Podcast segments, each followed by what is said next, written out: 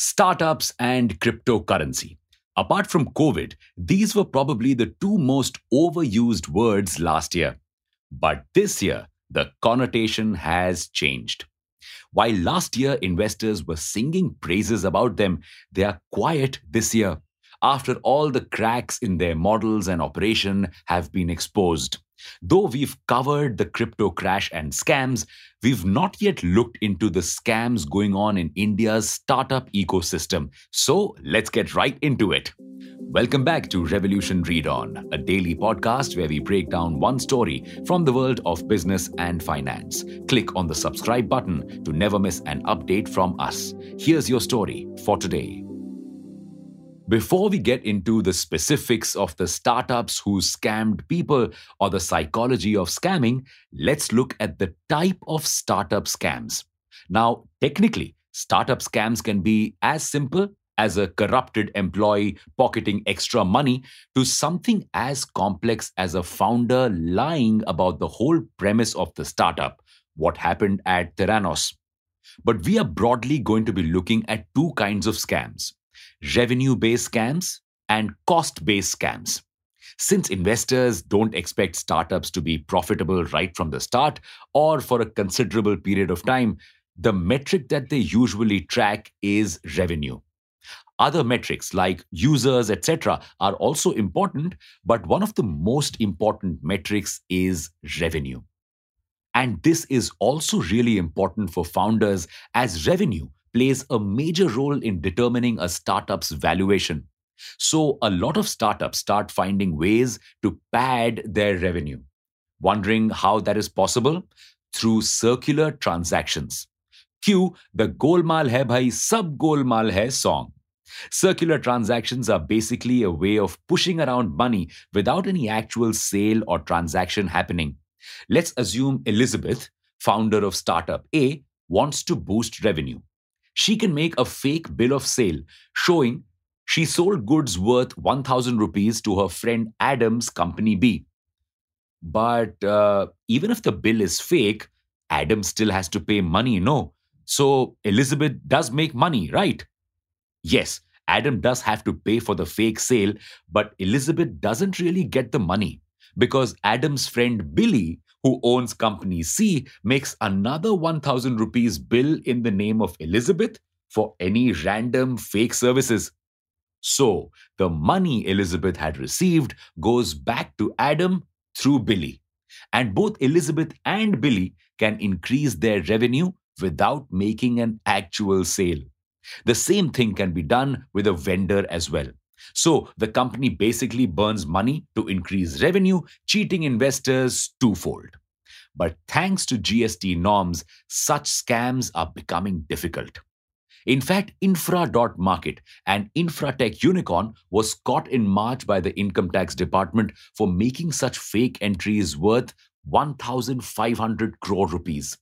The startup had created several shell companies to show these many fake transactions. Zilingo CEO Ankiti Bose was also apparently padding the e commerce startup's sales and revenue and using that to get leeway from investors. The company's impressive $1 billion revenue is in reality less than $10 million. It is unclear how she was padding the revenue, but it could be through booking sales for which the startup had not yet received the money. Another way of committing revenue based frauds is booking the year's expected revenue upfront and not correcting it if it goes down. Wait, but how can you book revenue upfront? Suppose a company sells subscription services. You pay the full amount of the subscription upfront, but the company cannot record this entire amount as revenue. Why? Because what if halfway through the subscription period, you decide you don't want the service? You want a refund. So, for subscription services, revenue should be booked as and when it is earned. If it is a 12,000 rupee annual membership, 1000 rupees should be recorded every month. And if companies are booking the entire revenue upfront, they need to make corrections in case a customer cancels the service but they don't do so, just so that they can show a higher revenue. According to sources who spoke to the Ken, Byju's has also been following the upfront revenue booking policy, and this is why Deloitte, an auditing company, is not signing its 2021 22 financial reports. Cost based scams usually occur when a founder or an employee at a startup inflates bills and pockets the extra money. For instance, suppose you're a startup that needs 1,000 t shirts for your employees one employee is given the responsibility of ordering these t shirts. Now, the employee manages to negotiate a deal where each t shirt is set to cost 400 rupees. However, he tells the vendor to make a bill which shows that each t shirt costs 800 rupees. So he gets 800 rupees into 1000 from the company, whereas the t shirts actually cost only 400 rupees into 1000. The vendor and the employee then pocket the extra money. Something similar happened at Vedantu recently. The company realized it has been overpaying some vendors because some employees had negotiated deals with them and were taking around 10% cut from them. Such inflated bills are difficult to catch and could end up drowning a budding startup. Because of such practices that can't really be caught unless strict due diligence is done, investors often don't realize what exactly went wrong with the startup they had invested in. Because they had only been seeing rosy reports until everything unraveled. But shouldn't investors also be more careful? Yes, absolutely. But in the last few years, unicorn, once more, but in the last few years, unicorn boom and easy money period, investors were focused on deploying money quickly to get huge returns. This means they often skipped due diligence or that their due diligence wasn't that diligent. But now, with a funding crunch, this due diligence is set to make a full comeback, probably exposing more such scams.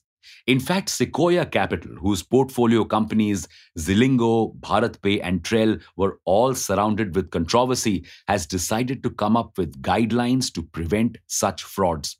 It will implement once more. It will implement whistleblower policies, conduct governance training, ask for more disclosures and internal audits, and ensure adequate independent board representation. However, will these steps be enough to stop startup scams? Or should the government also get involved in regulating startups? Only time will tell. Well, that's all for today. Thank you for listening in. We'll be back tomorrow with more.